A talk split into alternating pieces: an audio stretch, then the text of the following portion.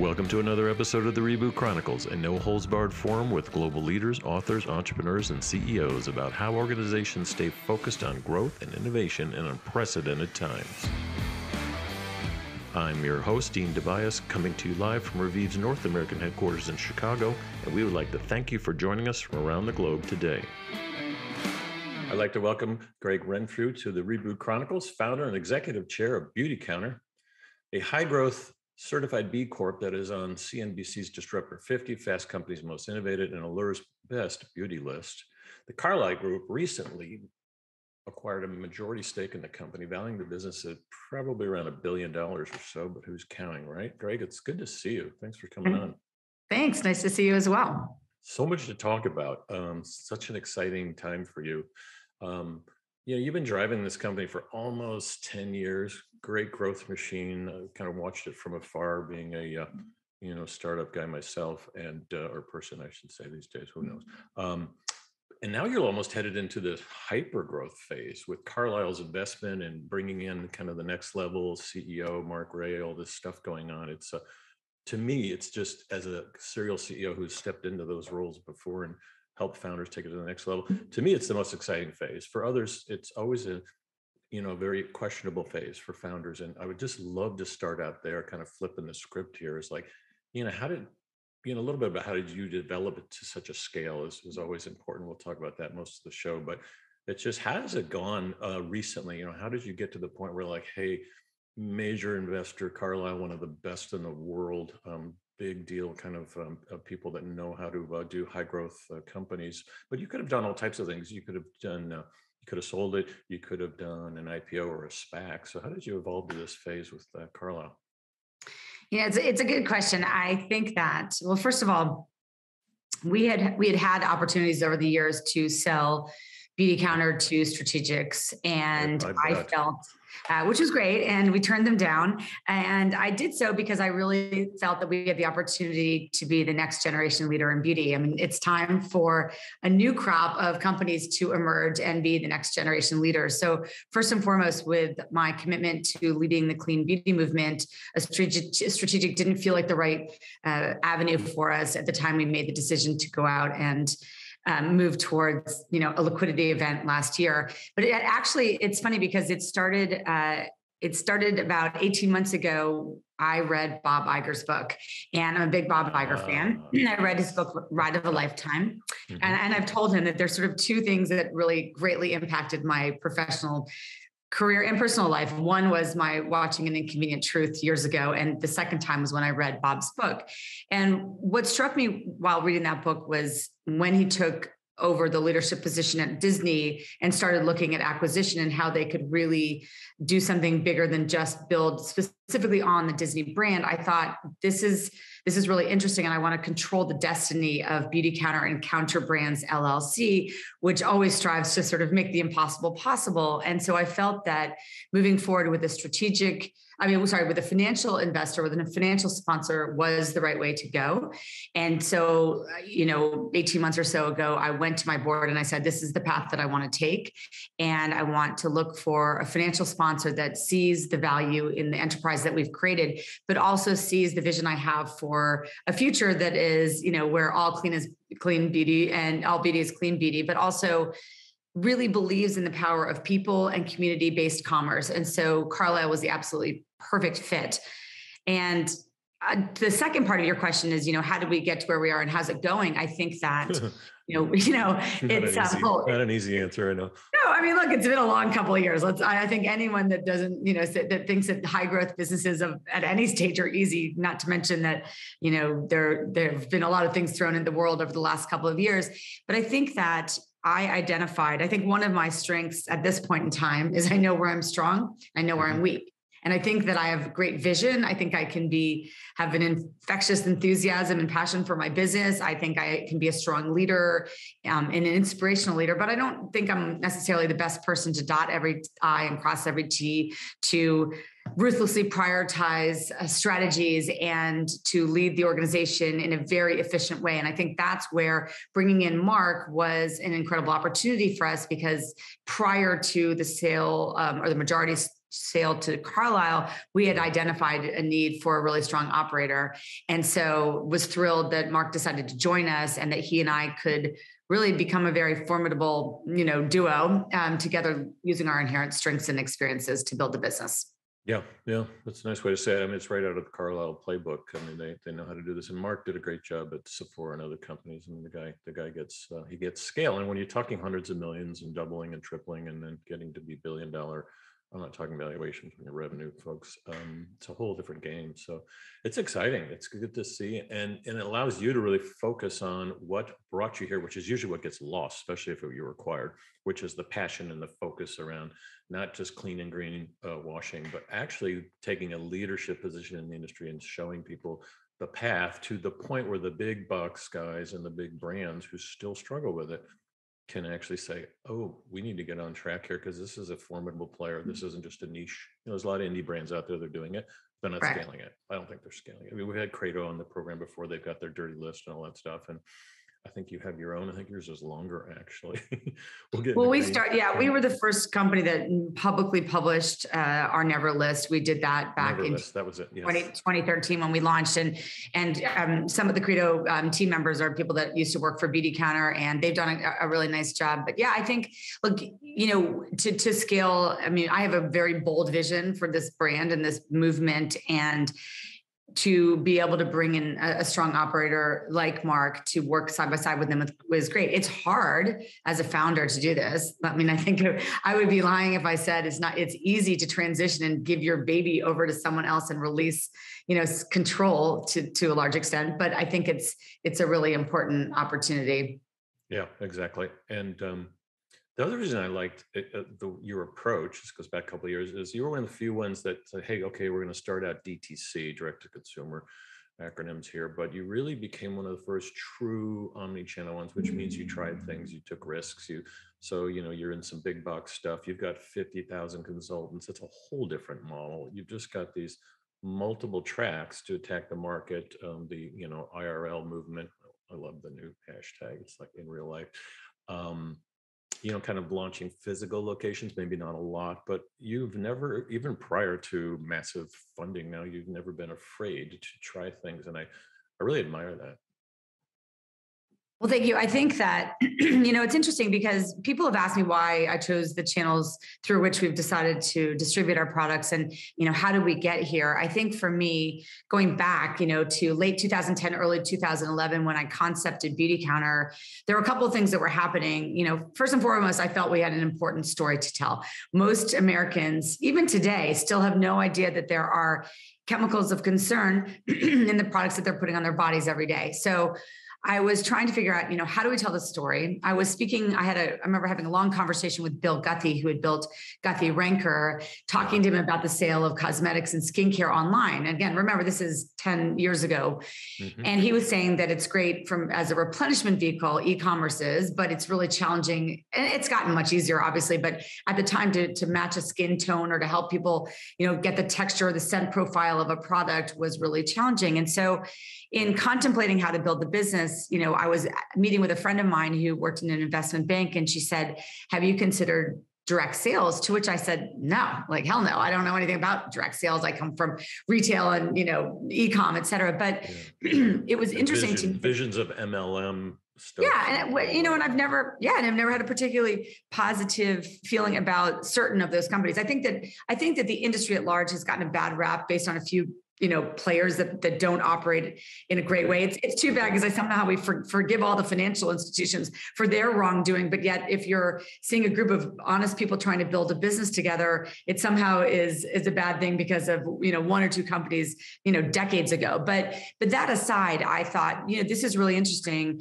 You know our story is going to be best told person to person we know that department store distribution of products is waning. We know that the incumbents control the shelves. And so, and we want to create an underground movement. And so we took right out of the gate best in class attributes of traditional direct sales, e-commerce and retail to create a new type of direct to consumer brand that was really community based, but afforded our clients the opportunity to move between channels as they saw fit because we you know you you know this you can't dictate to consumers how they shop your brand today and so that's you know exactly why i started building the business in the way that i did Yeah, you're a pioneer, really. I mean, everyone is just catching on to this. What do you think? What do you think of uh, groups like Ulta and Sephora embedding themselves in big box stores? It's it's an old. I mean, my father was like one of the inventors of the license department back in the 60s, 50s, mm. for gosh sakes, bringing other companies into stores. So it's an old model, but I'm seeing a resurgence of it, especially in beauty.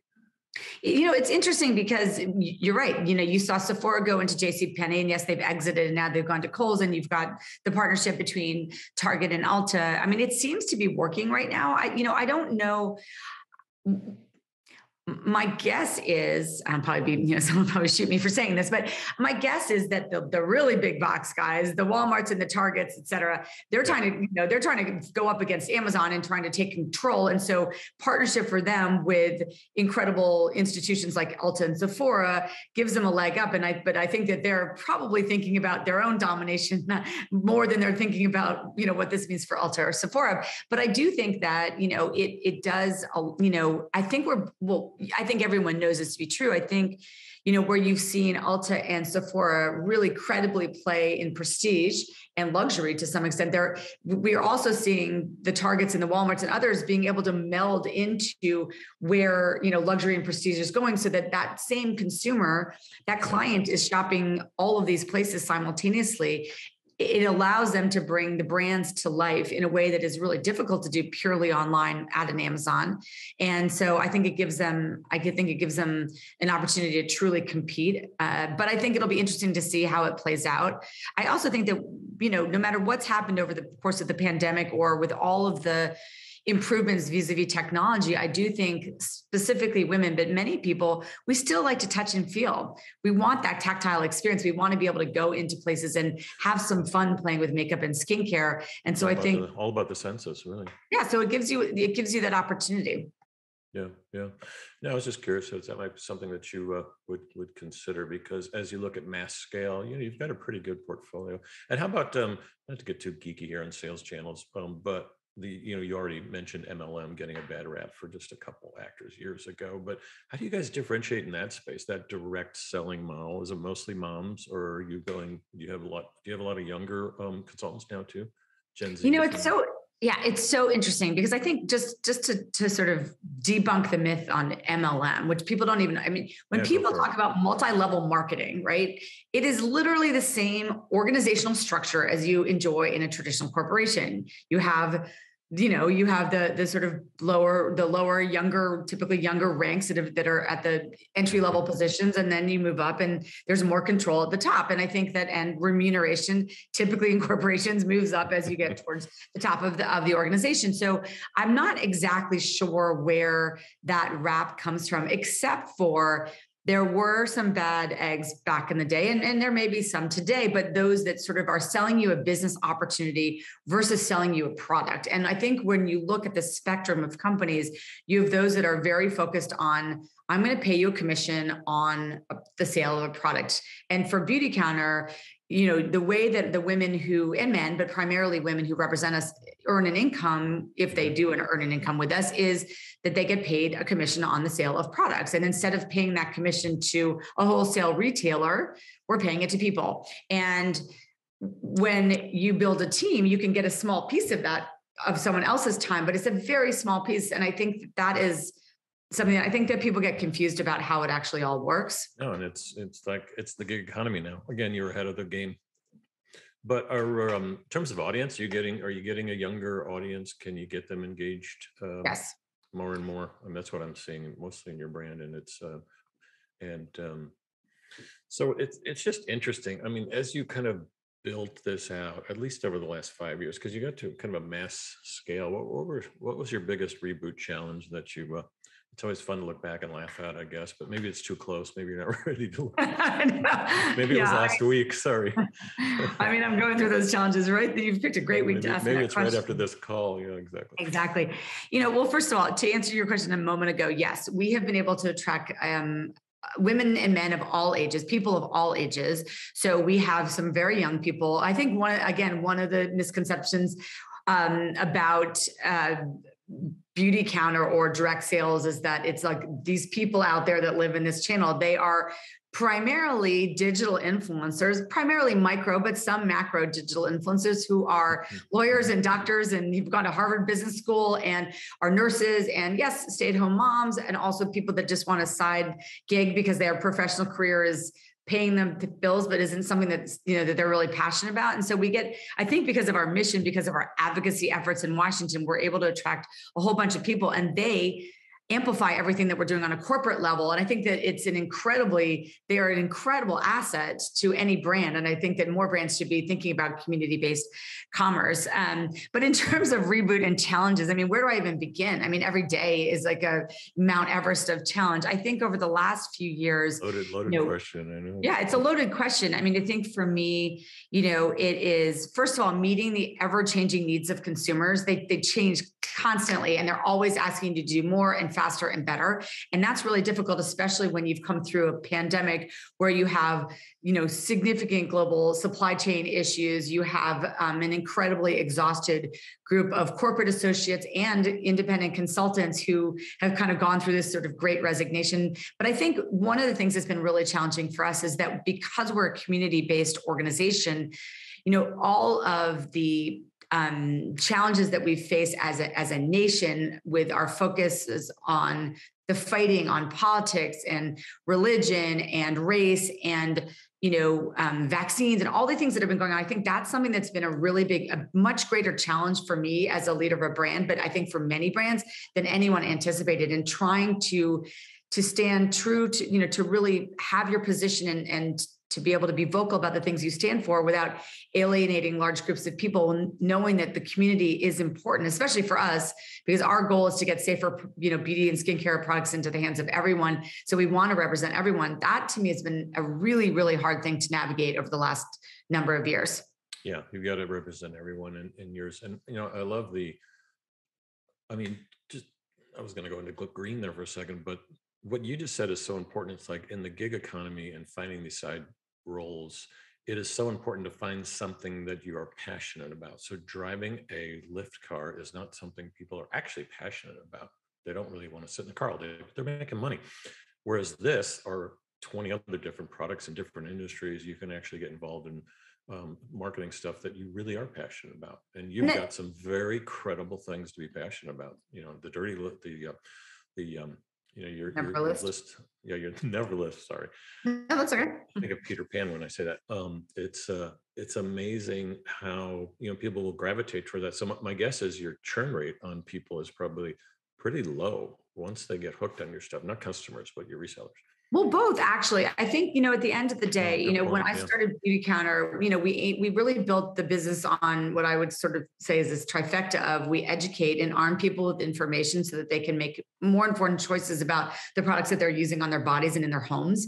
We, you know, we've used commerce as an engine for change. We unapologetically, you know, sell amazing, you hmm. know, high performance skincare, color, cosmetic, and personal care products, but we also focus on the safety of them and have a very comprehensive approach to that. And as importantly, we advocate tirelessly for cosmetic reform because we haven't updated a major federal law in the United States for 84 years. And when you put those three things together and you give an opportunity, you fill a need that someone has in their mind of what they want to be doing, um, you know, in, in their career and, and allow them to participate in their democracy or be part of meaningful change. That's a very, very powerful opportunity for people. And I think most people are seeking some purpose beyond just of course we all need to make money but how do you do it and have social impact simultaneously? It's exciting for people. Yeah yeah exactly. Many brands have been um, started just by reading the labels of the products that they were using. Like one example was she was reading the label she was on the program of you know, a deodorant. And he said, you know, that for some reason deodorant shouldn't be affecting my liver. Why is this? Why is this warning on here? I so I love how um, you, you know you weren't. This wasn't like you're calling the category. It was the function of making it a safer spot. And uh, and I think you know, kind of whatever it means. If it's you know driving the next next level of you know regulation, that's that's great. I think they've just ignored this category, but eventually that'll that'll happen. What other trends do you see out there besides? You know, to me, the, the big stakes about the word clean and green should be obliterated with something more scientific because it's like really pure formulas versus over processed. So just learning how to scale that's one thing. But if you look at the consumer facing stuff, um, personalization, um, men's brands, uh, things like that, what uh, what are you excited about? What's next for you guys? Well, I do think that I am. I am to. I'm excited to to see someone put a standard in place that makes sense in terms of what is clean or pure. To your point, because I think there's a lot yeah. of ambiguity out there and there's backlash. And I think at the end of the day, a lot, of greenwashing. yeah, and, and there is greenwashing, and of course, and now we call. I now I'm, um, you know, our team calls it clean washing because there is no, there are no standards, so you can say what you want. But you know, for me, and and I'm sure Carlyle will cringe as I say this, but I really meant this to be true, which is the world didn't need another beauty brand; it needed a movement movement and we created that movement and we're really excited about it. I, I, think in terms of where things are going or what I'm at least seeing, one, I think within beauty and, and certainly in quote unquote clean, we're seeing a real emergence and, and um, in sort of, I think hair and, you know, so there's their product standpoint, you know, you see hair emerging, you see the desire for people to have products that are multi-purposed. I think people are, and certainly younger generations are increasingly aware of the need to think about sustainability. I know that seems like an incredibly obvious statement, but it, it never ceases to amaze me how little people do think about sustainability. And so um, I think that you're going to see um, in all products, but certainly in the beauty industry, a desire for less is more. How do I buy a purchase something that I can use in more ways than one? So multi-purpose things. You know, how do you personalize things? I mean, I do think we care about that. We're trying. You know, that's it's it's both exciting and challenging at times. Personalization and color and things like that is easy. You know allowing someone to personalize the scent profile of a product or whatever is a little bit more complicated but i think we're going to need to go there at some point. Um, i do think that also you know i'm seeing a lot of a lot of people trying to navigate how do you create you know sort of community based commerce how do you allow for you know two way dialogue between the companies and their the clients that they serve but also how do you create a dialogue between the, the clients and and create a sort of ecosystem? And i think you know people love or don't love peloton. I believe that they were really did a really good job with that type of you know you know people were communicating with one another not just the brand to to their clients and i think you're going to see a lot more of that and obviously technology is going to play a really key role in you know how products are products are brought into the market and how people interact with the brands no, Peloton's a good comparable just in terms of the technology. So, you know, Revieve, the sponsor for this program, it's a personalized um, recommendation engine. So you take a photo of your face and it recommends different types of products based on your, your, your all your different conditions, but also preference data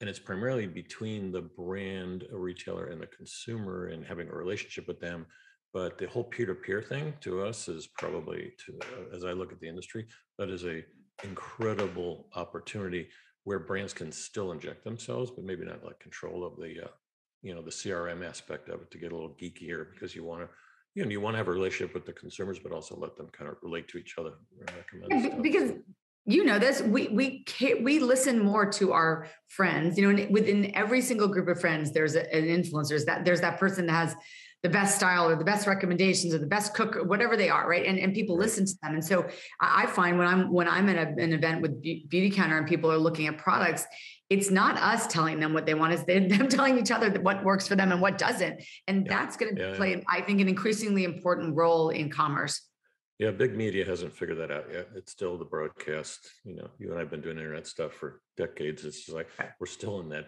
flood them with advertising mode here, which is not. Uh, how about men's brands? You got to come out some cool stuff for us. you know, we've been we've help. been working on some things. Yes, I'm sure you do. Well, first of all, I think that you know I can debunk the myth about MLMs. We can also debunk the myth that men, men don't care about how they look because they do. you know, they buy a whole lot of under eye, um, you know, uh, creams, eye creams. So when people say men don't care, they do.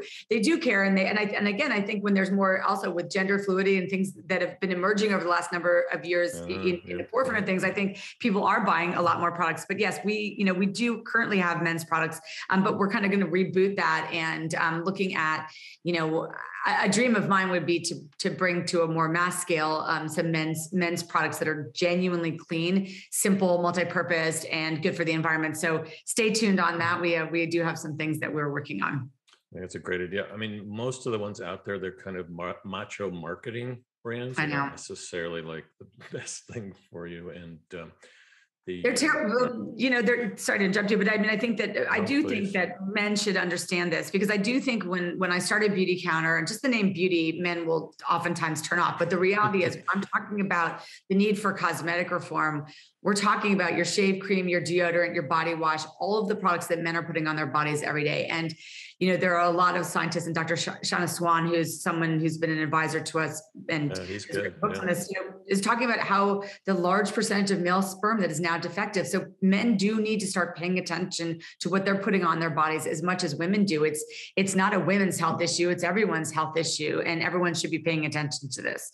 Yeah, I was talking to some guys the other night, and um, you know, talking about the beauty industry, which they were talking about. By the way, your, your point about when you mentioned beauty or the word counter, they usually run away because in the count, they're used to like walking through Nordstrom and people spraying them, or maybe not Nordstrom. For sure, I run away from that too. Please don't spray me. I don't want to be sprayed by any. I don't think they the do that anymore. Oh yeah. gosh, but yeah, the whole. um I said, you know why the body wash tub is so big in your shower? They're like, no, why? I'm like, so so they can fit all the ingredients on the back here. it's like, have you ever read this stuff? I know it's crazy. It's uh yeah, but it makes me smell good. Anyway, um, enough about men. Um, what else? What else you guys got cooking? In terms what of 20, we have? 22, 23, 24, where do you see the company going? Well, um, I think we're hopefully moving towards world domination. But um, besides, no, I'm joking. I think that you know, the next no, couple of years. I, I mean, joke I, about that. I definitely do uh, that.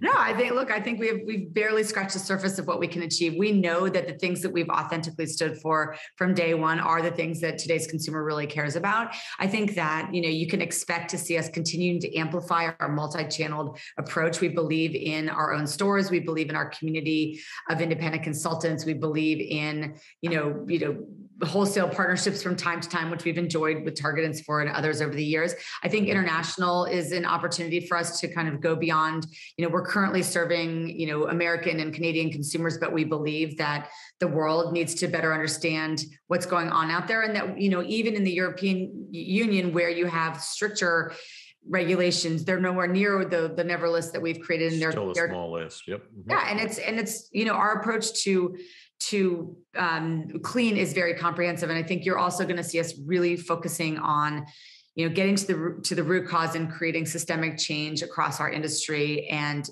really really focusing on sustainable and new types of materials for sustainable packaging because we know that the health of the earth is incredibly important to to to everyone and and increasingly so.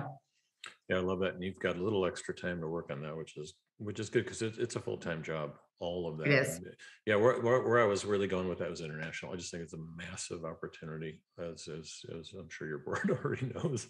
Well, but yes, and Marc has great experience international, and he's French, so there you go. So we've already got he's he international, and he's built international, and I think we've always wanted to, you know, we had planned pre-pandemic to to get out of the, you know, to to go international, and then things yeah. slowed down, but we are absolutely going to hit the ground running beyond our borders. Yeah, and if you look at the true global brands like Shiseido and, and you know even you know Estee, um, it's it's just there's so many openings there to um, you know to to do your own thing and maybe even cooperate. So um, it's uh, looks like a great road ahead for you, Gregg. I uh, you know really want to thank you for being on the program, of course, but a lot of people listening in who are running brands and startups and divisions of companies, all types of stuff, and you've you've kind of walked them through you know, the exit doesn't have to be the exit. It can be the next growth phase, which is fascinating. Any advice that you give them just before we go about ones that are kind of in that scale up phase that you went through? I mean, yours was a long one.